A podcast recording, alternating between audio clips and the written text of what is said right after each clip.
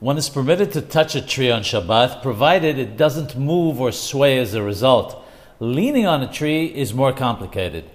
In order for leaning on a tree to be permitted, two conditions have to be met. The first one is that the person must be strong and not need to lean heavily on the tree. Leaning on it is considered to be using the tree, which is forbidden.